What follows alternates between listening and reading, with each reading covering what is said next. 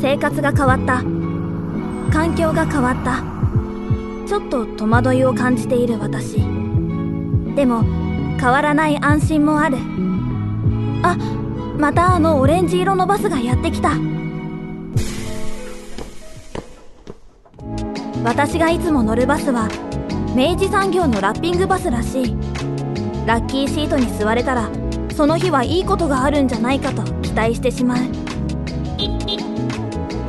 明日もまた乗れるかな？あなただけのプラスを提供する明治産業。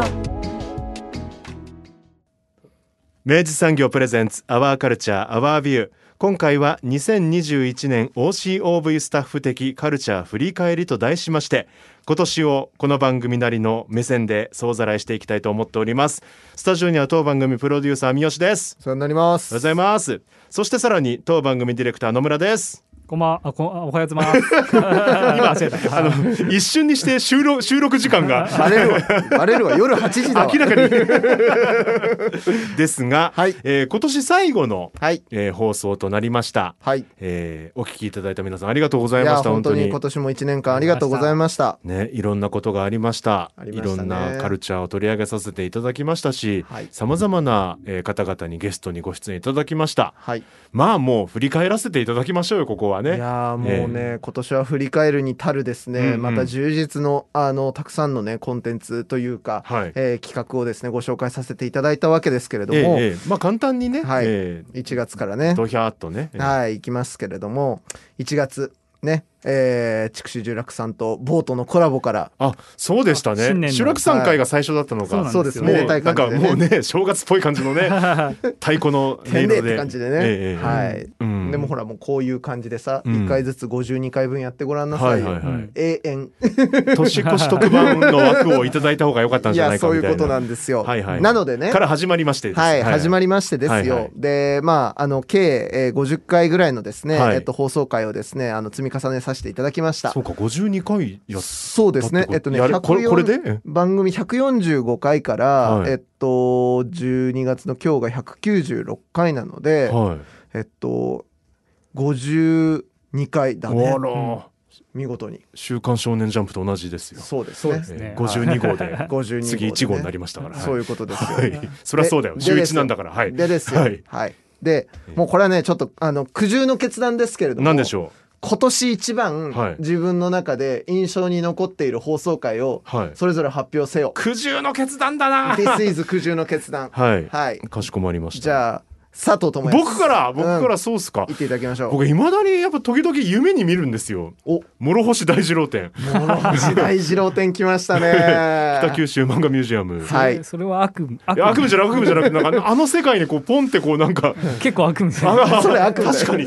それは悪夢だよ。いやあの筆致の精巧さと、はい。あのこうバックヤードのはい。なんか重さと、はいあの作品量とはい。これ本当に一人の人がやったのっていまだに信じられないんですけどね。まあ一人博覧会状態でしたよね。ねえいやあの2021年4月18日放送回ですね。はいえーデビュー50周年記念諸星大二郎展、はい異界への扉。いや本当ですよもう。はい。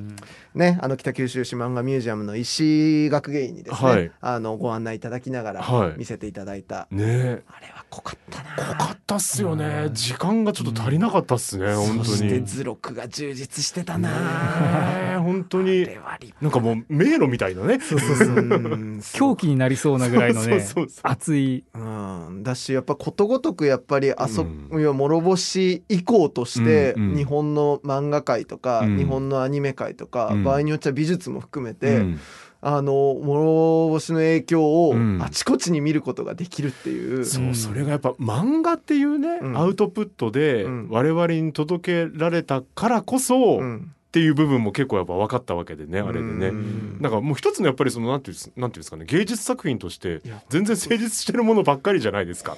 そうですよ、それがあんな印刷物としてうんまず目に届くっていうこの面白さみたいなものも感じましたけどね。漫画ってなんかそんな軽いものだと思ってましたすいませんみたいなすいません本当すいませんでした本当に。ね博物だったねいや本当に諸星先生多分一人じゃないと思うんですよ僕ね。あれは絶対ね18人ぐらいいるいますよね。いると思ういやでもそうね。衝撃受けましたねあれは。諸星さんね、うん。いや確かにそうだな。うん。野村さんどうでした？北今年。北九州ね、うんあのーの漫画ミュージアムはやっぱそれでいくとね、うん。印象的でしたよねすごいそうね。ねそうですね、いやもうこの流れでちょっと私もあのはいはい。発表させていただくと、はい。あの僕も今年一番印象に残っているのは、うん。あの同じく北九州市漫画ミュージアムにお邪魔させていただいた、はい。これ表さんとのねやり取りだったんです。いこれあのええどういうものだったかというのと、うん。あのまあその4月からですね、結構えっと、あの5月にかけて。くくりましたよね。そうそうそう、ええあのね福岡で要はその漫画をテーマにした展覧会が、えっと4つですね、うん。えっと立て続けに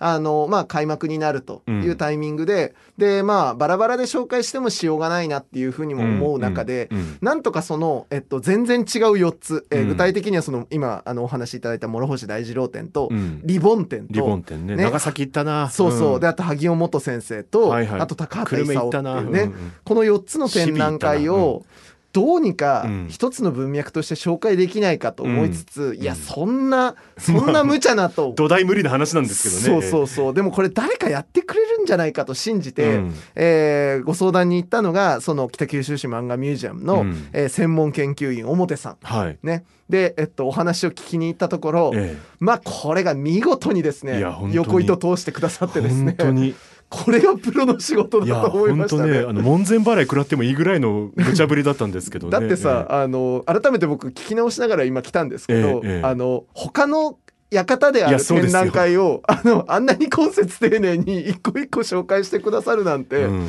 いや漫画ミュージアムはどれだけやっぱ漫画文化を広めるということの純粋性に欠けているのかっていうことを、うん。なんかねまざまざとですね、うん。あの圧倒させてもいただきましたし、うん。いやとにかく本当にやっぱりあのあの結びつくはずのない点と点を、うん。このように糸をかければちゃんと結びつくのであるっていうことの面白さというか、うん。スリリングさをあの教えていただいたあのプロの力みたいなものを感じましたよね本当に。堪能できたっていう意味でもこの番組でなんかやるべきことが一つちょっと見えた感じがしましたね。その流れでいうともう萩本先生も高畑先生も狂気じみてましたよね。いや本当あの全部に共通するのは狂気の人たちだったっていう感じですよね。本当に。すご量が多かったっすよね、うん。どれも、多かった。うん。ねえ。やっぱあの漫画の展示が、うん。あのこんだけ続くのは、うん。なんかその表さんも言ってたかもしれないですけど、うん。あのやっぱコロナの影響で、うんうんあの海外から物持ってこれないからみたいなのもあるって言ってたじゃないですか。うんはい。で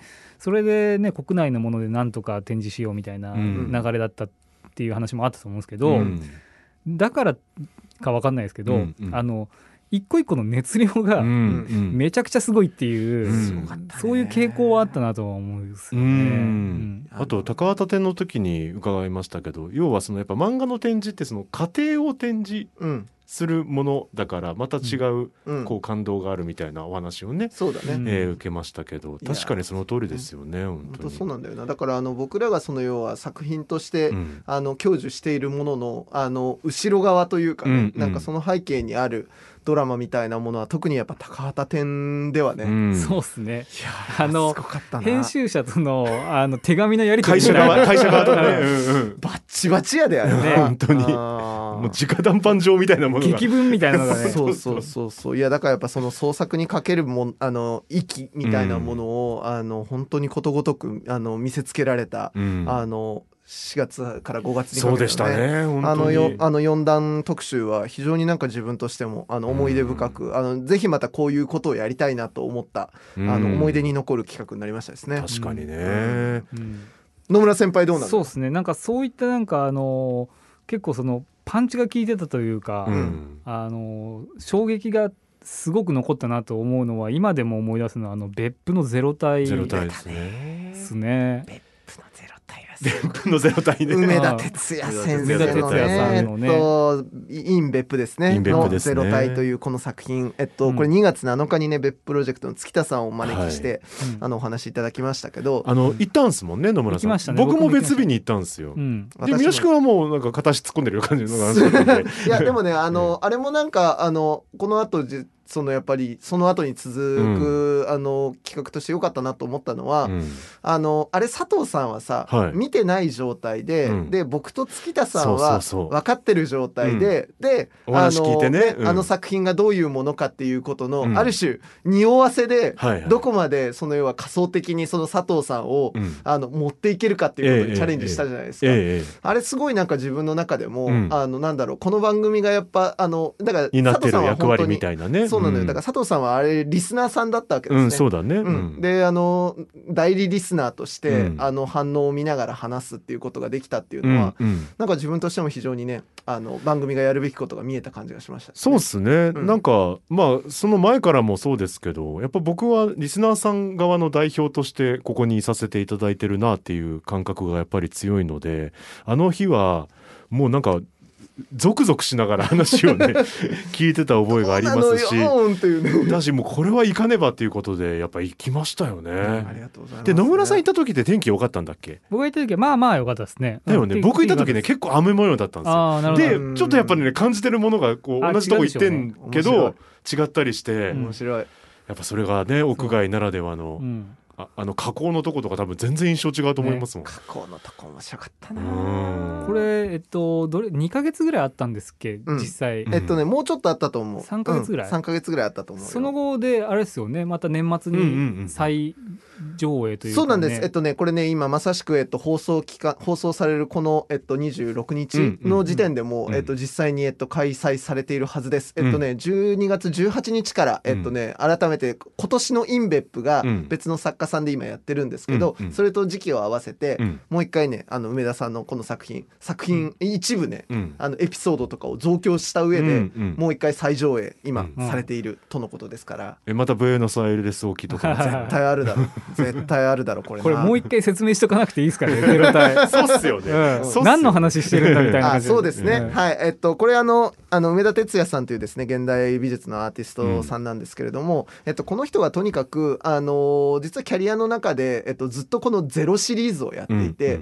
であのこの作品まあそのシリーズと言っていいかどうかは分かんないんですけど「あのゼロ」とつく作品をずっとやってるんですね。うん。でこれ何かっていうと場所の力をですね、うん。取り込んでで、えっと、その鑑賞者が、うん。えっと、その作品を体験した時にその場所が持っている記憶とかエピソードとかその力場の力みたいなものを何かしらの形で追体験するみたいなん装置としての作品になってるうん。と僕は思ってるんですうんね。うん。で、えっと、この「ゼロ体」っていうのはまさしくその別府が持っている、うん。えーまあそのいろんな歴史、うん。文脈みたいなものをく組み重ねて、うん。で一つの、えっと、森山未来さんと満島ひかりさんが、うん。えっとまあ、そのあの案内役として、うん。えー進んでいく、まあ、一つの物語みたいな、うん。抽象的な物語みたいな形で、うん。えーまあ、提供される作品です。うん。で体験のしあのポイントが非常にやっぱユニークで、うん。あの音をね、うん。えっと、そのあの参加者はイヤホンで、うん。その音を聞きながら、えっと、体験するんですけれども。なんかなな何かしらの機械そうデバイスがね。つつながっててねそうそうそう。でその受信機がうん。ある場所に行ったらプンプンプンプンプンと反応して、で音が始まるとう。ん。いうであのそこの場所の記憶だったりとか、うん。そういうエピソードが、えっと、流れ込んでくると。うん。であの目の前の景色の意味が全く変わっていくっていう、うん。で場合によっちゃ宇宙とまで接続するような、うん。あのその想像力のあの力であの別府の何でもない場所にいるはずなのに、うん。宇宙と接続するような体験が例えばねしてしまえるような、うん。そんな作品なわけですね。しかもこう2人で行ったとしても同じ場所で同じ音が聞こえてくるとは限らないっていううねですよ。それがまたね。そうなんですよ。いやもう本当にこの作品はあのなんだろうな。だしやっぱこれあのコロナ禍で、うん。要はその発明された作品であのまあソーシャルディスタンスだったりとか、えっと、そのあのの配下でもなおあのうん。実現できる作品として、えっと、開発された作品でもあるから、うん。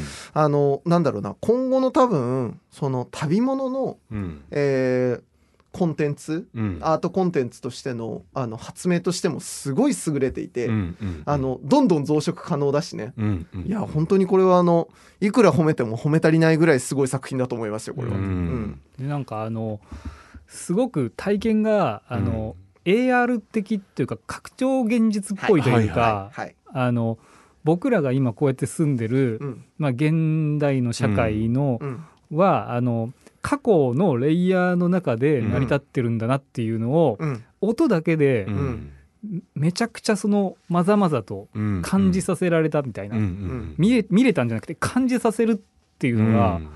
あの仕組みすごいなっていうところが、本当そうだよありましたね。あのえあの要は目目に実際にその何かが見えたわけでは決してないのに、うん。あのもうそれ以上のあの深度で確かにそれはそこにあったっていうことをさ、うん。あの感じるわけじゃないですか、うん。いやあれは本当にすごい作品だったね。やっぱ能動的にどこから行ってもいいっていうシステムもやっぱそうさせるんでしょうね。自分たちからそれをもらいに行ってるというか。であの最終的にはあの、まあ、これも順番あのご自由になんですけど、うん。映像としても作品があったわけじゃないですか、はい、うん。あそこでうこう一つまたこうなんか、うん。ね、つなげてくれるものがあったりとか、うん。あの映画館でね、うん。あの別府のあの地元でもうずっと長くやってらっしゃるあの,、あの小さな映画館でードうん。はい、ブルーバードで最終的にはあの一つの映像作品をうん。見て、でまあその体験の総括というか、うん。まあそのお重しのような形で、えっと、うん。今までの体験をもう一度編み直すようなね、うん。体験になっていて。いやーあれはすごかったな。すごかったですね。で、うん。今これリスナーさんもねあのほうそれはええやんかとなったら、まあうん先ほども案内しましたが、うん。今絶賛別府でやっておりますから、うん。絶対行った方がいいぜっていう感じですまね。たこの季節もねまた違う風な感覚になるのかもしれないですし。でね、うん。あのこれが僕なぜ一番、はいはい。あの今年印象に残ったかっていうとあの1週間前ぐらいに、うん。本当に全く同じような展示を僕見たんですよ。熱海で。ほう。うん、えでええっと収録日の一週間ぐらい前に？あそうそう1週間ぐらい前ですね。ううんそうそうなのですあのすごくそのゼロ体の時をめちゃくちゃ思い出出して、うん。うんあやっぱあれって発明だったんだなっていうのを、はいはいはい。えー年末になってうん。改めて感じたっていうところでどこうん。どこでどこで？熱海です。熱海？熱海。で。熱海行ってたの？熱。海。熱海行ってたんですけど。これまたあれですかね後半で喋った方がいいやつあそうですね。じゃあちょっとそれをまた、えっとはい。後半でしっかり聞かせていただきましょうか。はーい、うん明治産業プレゼンツアワーカルチャーアワービュー今回は2021年 OCOV スタッフ的カルチャー振り返りと題しまして今年をこの番組なりの目線で総ざらいしております。いつもの当番組プロデューサー三好に加え当番組ディレクター野村にも登場いただいております。おはようございます。おはようございます。言えた。もうもうこんにちはの時間言えた。はい。そうなんであの皆さんも1年振り返っていただいてあのこの番組のインタビュー部分はえポッドキャスト YouTube にもアップされて随時アップしておりますので、うん。えー振り返りながらねあ聞いてみようかなってしてくれたら嬉しいです、はい。ところで熱海行ったんだって。そうそうそうそう。熱海。でなんかねあの宮下さんとかもしかしたらご存知だったかもしれないですけどあの今年熱海で、うんまあアートのフェスというかまあ熱海をアートの街にしようみたいな取り組みがいろいろと行われてたらしいんですよ。へえ。で。そう僕は最後の最後うん。でその存在を知って、うん。で本当にもう終わりますっていう時にうん。熱海行こうと思ったんですよ。ほうそうだ熱海に行こうと。そしたら運よくうん1週間延期してくれて、それでゆっくり見れたんですけどであの、まあ、何があってたかっていうと、うん。熱海アートグラントっていう、うん。えー熱海の、えー温泉街、うん。観光地を、えーまあ、例えばスナックだったりとか、うん。まあ、あそこちょっと傾斜があって山の上だったで丘の上とかに、うん。あのいろんな現代作家の人が、えー作品を展示というか、うん。まあ、そこの場所に沿って、えーとやってるものもあるし、うん。まあ、全然普通にあの展示してるものもあるしっていう感じでバーッとね街中にねアートがあったうん。らしいんですけど、うん。僕それ見れなくて、ううん。ん。で僕が行った時にはもう1個だけの展示うん。があのそれだけ延期されておうおう1週間。うん。あのなんかあまりにも好評だったらしくてうん。見れますよとうん。いう形になってたんですけど、うん。それがあの熱海のねあのニューアカオっていううんまあもう老舗っぽい名前ですね。え もうあの名前から想像できる通り えなんですかね昭和の,、うんあのバブルの全てをぶち込んだみたいな、はいはいはいあの崖のな崖のうん上とかじゃなくて、うん崖に沿って立ってるホテルがああるんですよ。るよね。へえ面白い。もうあの金田一少年とかであのはいはいはい殺人現場のになるみたいな 不吉よ。はいはいはい。でもめちゃくちゃ豪華でへもう今こう現代では、んあの日本では絶対にこんなホテルは建てられないっていうようなへなるほどな。もう敷地面積で言ったら、うん本当どれぐらいなんだろうな。あの福岡にはあんなにでかいホテルないんじゃないかなと思うぐらい。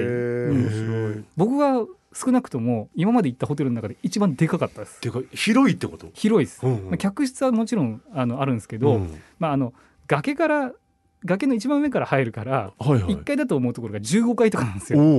で下に海の海の方に向かってねうん。客室がバーッとあったりするんですけど、うんかっこいい。そうまあんあのもう僕は、えっと、アニメとか映画でしか見たことなかった、うん。あの扇形に、うん。えっと、客席が広がってて、はいはいはい。で段々になってて、はい。で真ん中に行くに従ってはい。その狭まってきて、うん下でおそらく歌手の人が歌ってたんだろうなん。かなみたいな、キャバレーっぽい感じの。そうそうそう、で後ろがボックス席になってて、はいはいはいはいうんでそれがまあ全員入ったら座りだけでも1,000人は入るよなっていうそんな広いの？すげえそんなホールがあるような。一ホテルが。一ホテルが？そうなんですよ。グランドピアノもちゃんと置いてあって。で後ろはもうあの熱海の崖っぷちというか、海が見えてて、はいはい。でそこになんかあの象の花みたいな、はいはい。あの穴が開いた よくあの観光地とかであるじゃないですか。ああいうあああいう崖が見えたりして。っていう僕はそれあの今回のね熱海アートグラントで初めて知ったニューアカオっていうホテルなんですけど、え営業されされてる？それがですね、うん。ハイホテルになったんですよ。なるほど。なったんだ。しかもこのコロナ禍で、うん。えー営業が、えー休止になって、はい。で再開できずに、えーハイホテルになったと。ほうなので、えーまあ多分このまんま、えー残しえー、となんですかね、えー廃墟になるにはもったいないということで、うん。今回そのアートの、うん。えー展示の一部として、えーそのホテルが使われたっていう感じなんですけど、うんうんそこのホテルの展示がうん。この今あのあれをパンフレット持ってきたんですけど「はい。獅子の向かう先」という、うん。はえーものがメインで展示しててうん。これ以外にも、うん。あといろいろ展示はあったんですけど、あうん。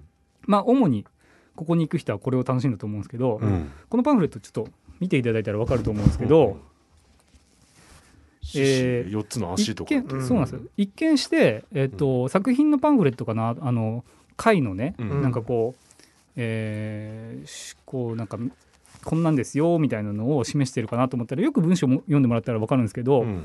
あのねここに行きなさいみたいなことが書いてあるんで本すよ。当だ。エレベーターホールに向かってください。4機のエレベーターがあなたを運びます。下階に下の階に向かうボタンを押してくださいそしてエレベーターに乗り込んでください。なるほど。乗り込むエレベーターによってボタンの数が違います。13個のエレベーター14個のエレベーターがあります。13個の方に乗り込んだ方は左列上から6番目のボタンを押してください。14個の方に乗り込んだ方は右列の上から7番目のボタンを押してくださいだって、なるほどなで終始パンフレットにこういう指示が書いてあって、はいうん。ニューアカオに入った瞬間にこのパンフレットを、えーまあ、買えるんですけど、うん。買って進んでいくと、うん。そこに作品が置いてあるんですよ。うんうんだから、まあ、このパンフレットね PDF でもねあのうん。ウェブ上から見れたんですけど、うん。多分今でも見れると思うんですけど、うん。あのこれないとうん。ニューアカオのどこに作品があるか分かんない。なるほどね。だから順路っていう看板がないんだ。ないです、うん。うん。はあ。しかもあの作品だって分かんない作品もあるんですよ。うんうんうんうんうん例えば、うん。あの一番すげえなと思ったのが、うん。客室に入って客室の中に作品が展示してあったんですけど、うん。うんあのふと外を向いてみて、ううん。ん海がバーンって見えるわけですよ、うん。崖があって。したらえっ、と多分ねそこでやめちゃう人もいると思うんですけど、うん。下をさっと見たら下の方にちちっちゃなとか、まあ、プールううん。んホテルによくついてるようなプールがあって、そこに巨大な写真がバーンと置いてあって、でそれはよくよく、えー見ると、うん。そこの,、えーの部屋にうん。展示してある人の作品だったっていうものがあったりそれはねあの何もそこにねさ写あの作品あるよみたいなの書いてないんですよ。だから気づく人じゃないと気づかないみたいなものであったりとか、うん。まあ、あとはえーっとですねまあいろいろ見てもらえば分かるんですけどさっき言ったみたいなそういう、えー豪華なうん。ホテルの、うん。えーホールみたいなところに、うん。えー作品がこう展示してあったりとかですね。うん。であのまあもう昭和の時代からあのうん。営業してるホテルなんで、そのホテル自体のそのうん。成り立ちとか、えー歴史みたいなのが、うん。えーすごくその重層的に積み上がってるというか、うん。でまあある程度いろんな作品がその歴史をもとに、えー作られてるものが多かったですね。うん。なんでその作品を見ると,、うん。えー、とそのニューアカオのなんかこのなんというか今まで培ってきたその、うん。えーまあ営業側のねスタッフたちであったりとか、泊まってきた人たちの顔がなんとなくこう見えてくるみたいなそこにもうハイホテルなんでお客さんいないんですけど、はいはいはい。そこにあのお客さんがいるかのように感じるみたいな。それこそその別府のゼロ体みたいな。はいはいはい。その中に入入ってるっていう感覚というかうん、その積み上がった歴史の中にいるような。そうそう、うんうんうん。それがその崖の上のうん。15階建てうんのあのニューアカを一層ずつこう歩いていくことによってうんうんうんすごくいろんな作品から感じるっていうのがね。じゃあこれはそのあ作品はアーティストさんがその要はこっちこの場所で？そうです。あの、まあ、客室で展示してる人もいれば、まあ、そうやってあのいろんなホテル内のいろんな施設で展示してるもうプールであったりとかね、うんうんうん。あのいたんですけど、まあ、10から15ぐらいなのかな、まあ、結構たくさんの作家さんがいろんなところに作品を展示していて。へえ、ん。やはりそのこのホテルという場所でこう得たもので作品化してみたいなっていう人が多かったですね。うへえ面白い、うん。知らなかった。こんなんやってたんですね、うん。そうなんですよ。僕も知らなかったこれは、うん。へえ。これは非常にそのゼロ体と感じるものが、あの近くて、うんあのーやっぱなんか拡張現実的なうん。アートの展示の仕方の方法論というか、うんそういうのが、まあ、今後そのまあコロナ禍でっていうのももちろんあるんですけど、うん。あのーこのやり方だとすごくそのアートの持ってる力っていうのをうん。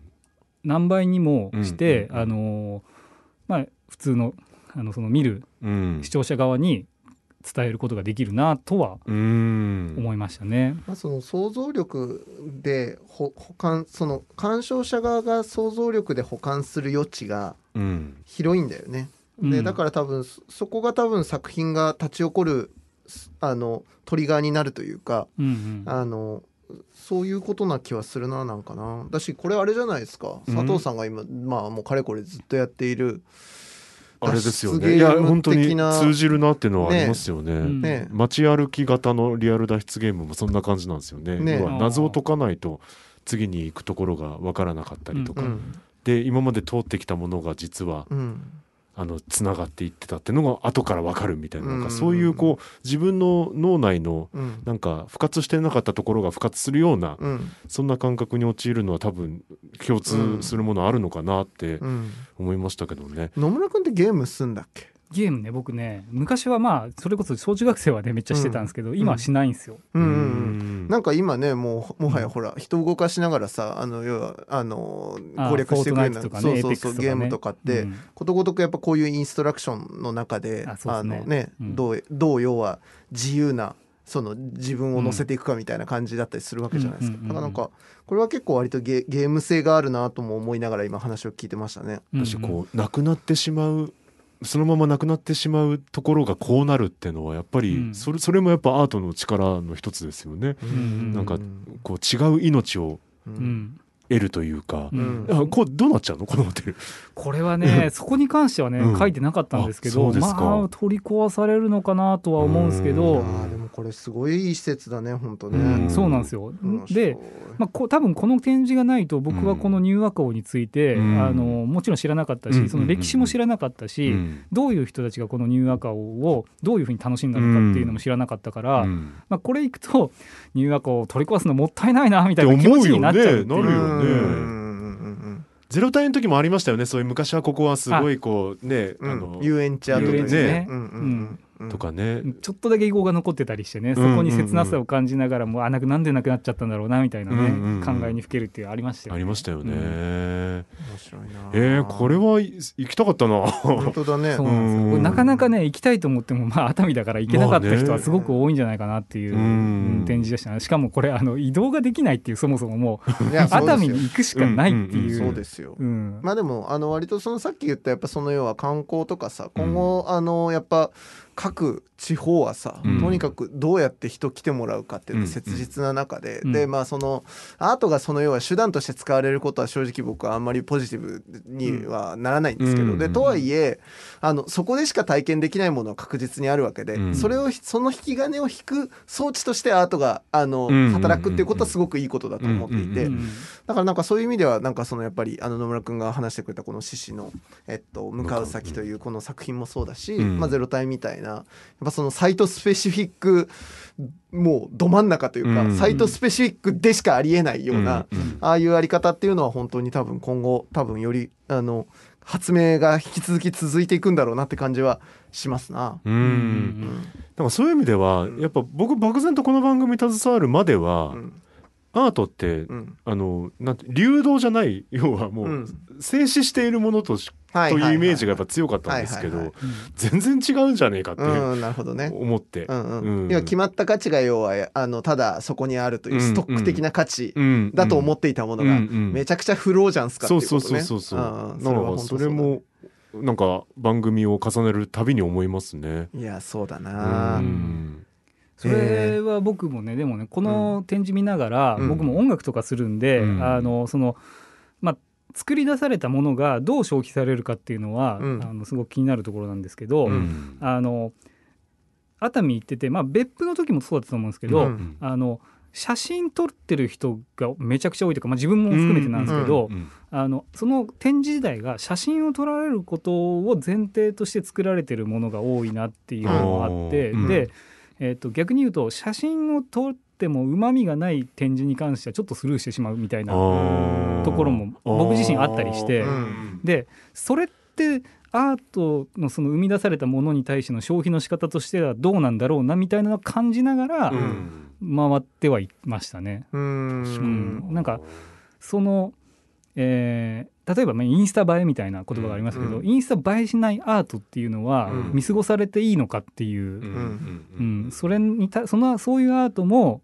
ちゃんと見られるようなやり方っていうのがあるんじゃないかなっていうのはねあの最近の展示見たりしても思うところではいやこれさ、それこそその話を受けてさ、うん。あのまたゼロ体の話になっちゃうんですけど、はいはい。俺ゼロ体で何が起きたかっていうとですよ、うん。あのもうあの話を聞きながら、うん。あの行くとよ、うん。あのも行くとよ。う目の前の、うん本当もう草がぼうぼう生えた、そうだね。なんでもない普通は行かないよな。普通だったら廃墟みたいな景色がうんうんめちゃくちゃ神々しく、そうだね。要はもうベストスポットに見えるわけですよ。そこに打ち捨てられた自転車さえもね。そうなのよ。そうなのよ。うんでひしゃげた要はその網とかさ、うん。そういうものを僕無心に写真めっちゃいやわかる。18枚ぐらい撮ってたの。で後から見た時にやっぱりそれはインスタ映えとは程遠いんだけど、まあまあね。しかし僕は確実にその景色の先に何かを見たっていう手,、うん手触りは絶対だから三好君はそれ見ておひょいってなるけど、うん振り返っても、うん。多分行ったことない人がそれ見ても、そうだよ。あはー打ち捨てられたこの自転車は？みたいなさ、ことになるわけで普すけど通にこう温泉が通る管とかね、うんうん。と取られてもね。なんかでもその目線はさなんかうん。あの、もうその要は見せるためではなく、うん。要は自分の中で要はその見出したものを、うん。要はその記録するっていう写真の別の役割としてはやっぱそうだね、うん。でまあそのね今要はその写真とかってそういうものはさどこまでいってもそのように流通して消費されるものとしてやっぱり流通しますけど、なんかそうじゃないものとしてあのアートがあの要は個々に与えるその要は視点みたいなものを記録したものとして写真が発動するんだったらそれもまたよしかなって気はしますけどね。なんかね。なんかあの、ね火種を投げ込むようで本当にあの申し訳ないんですけど、うん。あのだから怒る人がいたら本当申し訳ないんですけどなんか、うん。なんかとある展覧会によってはさ別にそんなインスタスポット作らんでええやんっていう まあ無理やり打ち出ししてるとこあったりするじゃないですか。あります。ありますああれ逆にすごい切なくなるんですよね。なんかなんかじゃなくてさって。さあせーので皆さん消費してくださいみたいな。ねなんかね。うん。あれ無理やりね、うん。今インスタみんなやってっからじゃないけどさ、うん。うん。そうじゃないんじゃないのってちょっと思っちゃったりするんまあですけど、顔はめパネル的なものを置くところはねすごくまあでも今もうマストですよねそれやるまあね、うん。最後の最後にそういう看板が置いてあるってどこでも見るけど。まあでもやっぱ最終的にあの自分そのインスタとかうん。人に見せるものへのに残るのはそういうものかもしれないんですけど、うん。なんか自分に残るものって、ね。あのうん。キャプションの量が半端なかったりとか、その展示の仕方が、うん。あのもうその例えばまあ歴史がねうん。こう重層的に見れてね、うわすごいもう勉強になるなみたいな、うん。なんかそういう展示じゃないですか。確かに、うん。今日ね行ってきたの。あのおあの収録日に行ってきて、はいはいはいはいあのオンエア日までなんだけどおお。26日まで県美ではい福岡県立美術館で近代日本絵画の名作展っていう。あの広島の、はい。えー公益財団法人広島美術館の所蔵作品からうん。届いてる、えー、56人の作家による洋画と日本画のへー70点が。はいでなんかこんなにこう日本の画家のこうこんな多くの作品を一度に見たこと僕なかったので。うんうんうんなんかその対比とかすごい面白かったし、うん。だからそのキャプションの話なんだけどあの横山大観さんのね、はい。あのほら富士とかで有名じゃないですかね、えの作品があったんだけどそれが横山大観さんの作品ってほらなんか繊維紅葉に使われたりとかなんかちょっとこう激しめのなんか富士山じゃなく戦後の春光るっていうのがあったの、はい。これがねすごい温かく感じて。へでーあーなんかあれこんなんだっけなと思ってキャプション見たらそそのことが書かれてあって、うんうんうん。あ確かになーってなんかそれがすごい心に残って、うん。今スタジオにいます。あと、えー、三郎介あ出た。岡田三郎介岡田三郎介あののラフがねすごい良かったですね。あの野村君も見たというねたまたま同じタイミングで岡田三郎介を別の場所で見てるっていう。なかなかねない、ねアワーカルチャーアワービューやってるからこそかなとか思うんですけどね。ねうん。あの僕ポーラ美術館っていうあの箱根の美術館で見たんですよ。なんか熱海箱根となんか君なんかいいね。ねえ。なんかね。そうそうなんか何儲かってんの？絶対使ってるよね温い泉や絶対そう。それは温泉使わないですけど。そりゃそう。そりゃそうですけど。いやまあポーラ美術館行きたくてそもそももともと昔から、あのこの番組やり始めて、はい。あの日本中のね美術館どこがいいのかなって調べるじゃないですか、うん。そしたらもう絶対ポーラ美術館出てくるんですよ、はいでいつか行ってやろうと思って熱海に行ったから、うん。あこれ帰りしなに行けんじゃん、ん。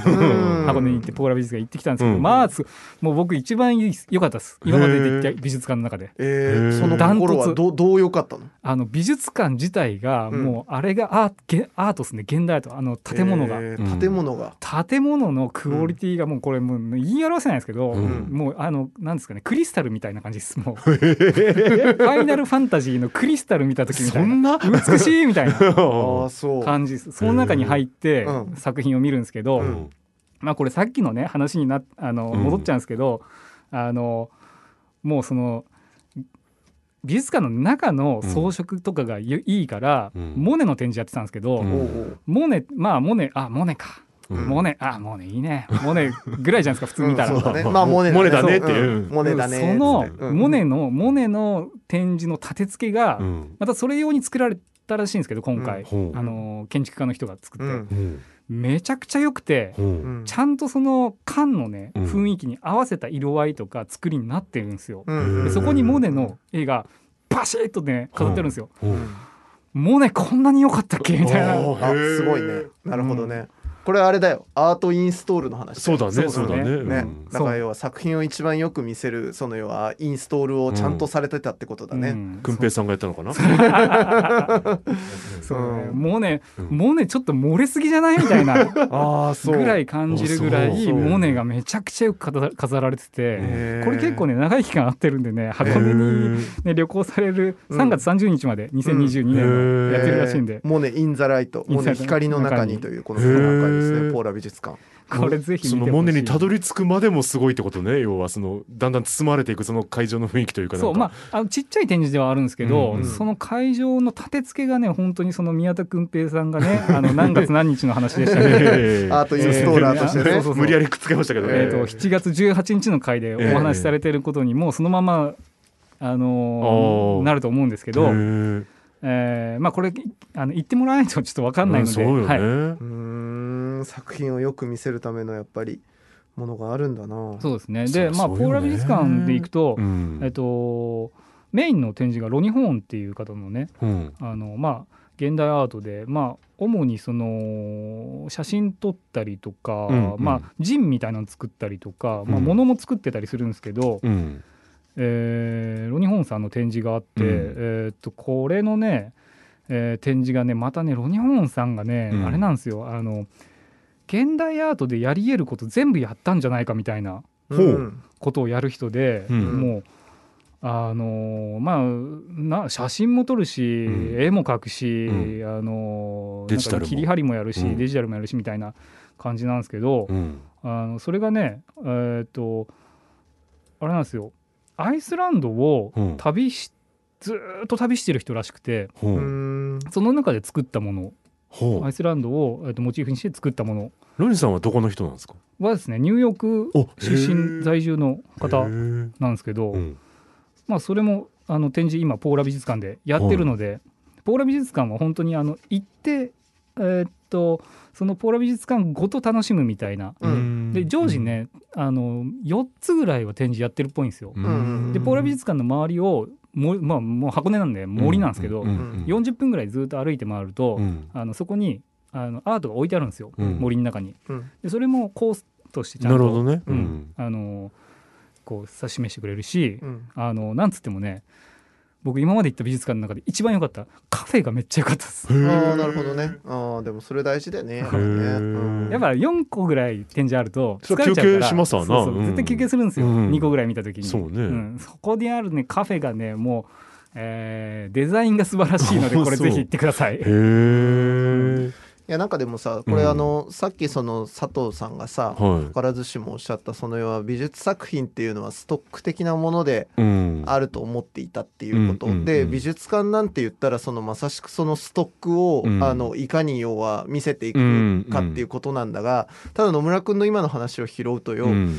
その美術館っていう場所さえもうん実は十分サイトスペシフィックであると。そね。でうんその場所でそのモネをうん。そのように見せるっていうことは、うん。やっぱりじゃあ例えば福岡の他の美術館でうん。モネをその何かしら別の形で見せるっていうこととやっぱその体験の質がもう根本的に違うのであるっていうこと、うん。だからやっぱ一個一個の美術館でのその作品の展示っていうのは、うん。あのそれぞれにやっぱりもうすでにサイトスペシフィックであいや。そうだよね。だから要はあの価値としてはストックが巡ってる場だけではあるんだが、うん。やっぱりそのでも展示一つ一つはめちゃくちゃフロー的というか、あの一個一個は価値がどんどん変わってってると。であの100万あの120点にもなればまあ残念ながら78点ぐらいにとどまることもあるみたいな中でやっぱその美術館がどのように、うん。あのどういう文脈の中でそのどういう構成でそれを見せるかっていうことをうん。日々やっていると思うといややっぱつくづく現場行かないかんぞっていいうやそうですよね。気持ちになりますねこれね。箱根行きたいですね。面白いね。そしてあれですね、うん。その巻ごとに込められてる展示への思いを、うん。学芸員さんの言葉で語ってもらえるこの番組ってことですね。さようでございます。そういうね。さようでございます。いやもう本当にあの返す返すやっぱ今あのこの番組4年間やらせてもらってて、はい。あのありがたいことに本当にいろんなところから反響を最近いただくんですけれども、うん。やっぱその学芸員さんの話をこうやってまとまってきちんと聞かせていただくっていうことが、まさしくこの番組のやっぱり一番の根っこの強みになっていうんるわけですよ。うんうんでそれは意外に本当に流通されてないうん。がゆえにね、ううん。ん。だからやっぱある種僕らの使命だなと思ってるわけです。うん。でこの番組はとにかくやっぱりそのあのアートの現場、えっと、うん美術館とかギャラリーとかあるいはもう本当にあのそういうものが起きている場所にうん。皆さんをあの誘ううん。ためだけにやってるので。であの誘わせたがりが3人揃ってさあれがいいぞこれがいいぞっていうのをさ、うん。あのもう言う番組ですから、うん。ね、あのそこにまあプロの視線を入れていただきながら、うん。ガンガン要はあの引き続きこの番組は来年度も来年もうん。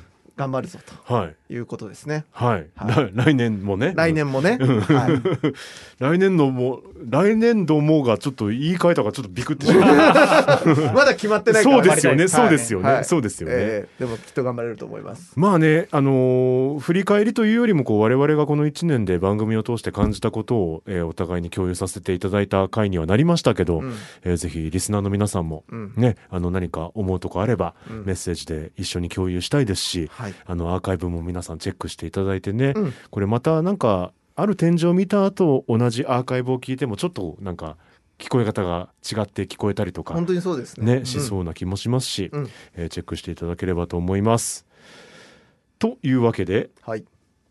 今回は2021年 OCOV スタッフ的カルチャー振り返りお送りいたしました。お引っ越しに伴いガス電気を使いたいまたは止めたいとお考えのお客様お引越しが決まったら明治産業へご連絡を。